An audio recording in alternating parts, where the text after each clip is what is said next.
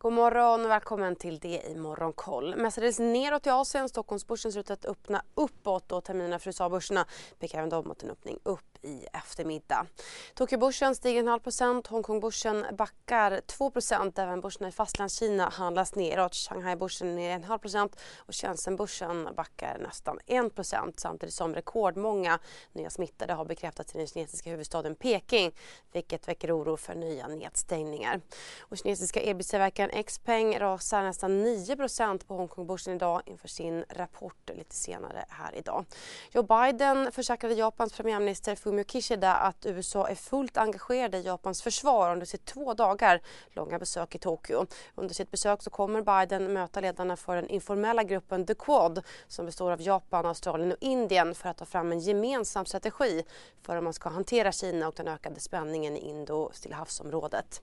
Sydneybörsen handlas i princip oförändrat idag efter Labourledaren Anthony Albanese seger i det australiensiska valet i helgen. Han efterträdde ju därmed den liberale Scott Morrison. Washington. Och kryptovalutan bitcoin har återhämtat sig och handlas nu återigen strax över 30 000 dollar efter att ha handlats lägre under helgen. Samtidigt så avfärdade ECB-chefen Christine Lagarde under helgen kryptovalutor helt. Vi är specialister på det vi gör, precis som du. Därför försäkrar vi på Swedea bara småföretag, som ditt.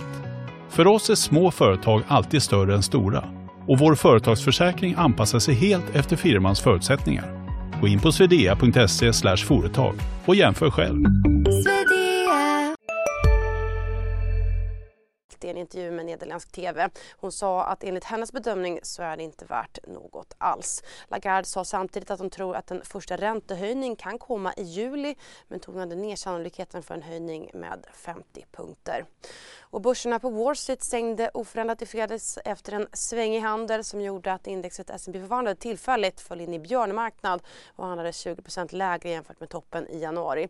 Både S&P och Teknik och Nasdaq avslutade samtidigt sin sjunde vecka av nedgång vilket är den längsta nedgångscykeln för indexen sedan slutet på IT-bubblan 2001. För Dow Jones som backat åtta veckor i rad är det längsta nedgångscykeln sedan den stora depressionen 1932 rapporterar Reuters.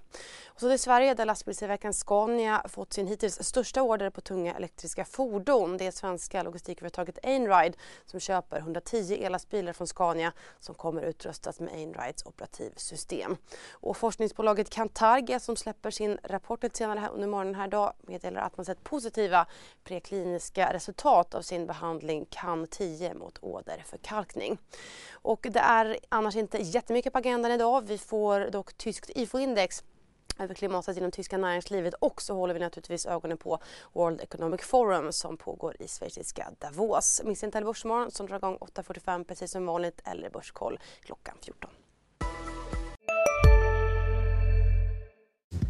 Hej, Synoptik här. Så här års är det extra viktigt att du skyddar dina ögon mot solens skadliga strålar. Därför får du just nu 50% på ett par solglasögon i din styrka när du köper glasögon hos oss på Synoptik. Boka tid och läs mer på synoptik.se. Välkommen! CSRD, ännu en förkortning som väcker känslor hos företagare. Men lugn, våra rådgivare här på PWC har koll på det som din verksamhet berörs av. Från hållbarhetslösningar och nya regelverk till affärsutveckling och ansvarsfulla AI-strategier. Välkommen till PWC.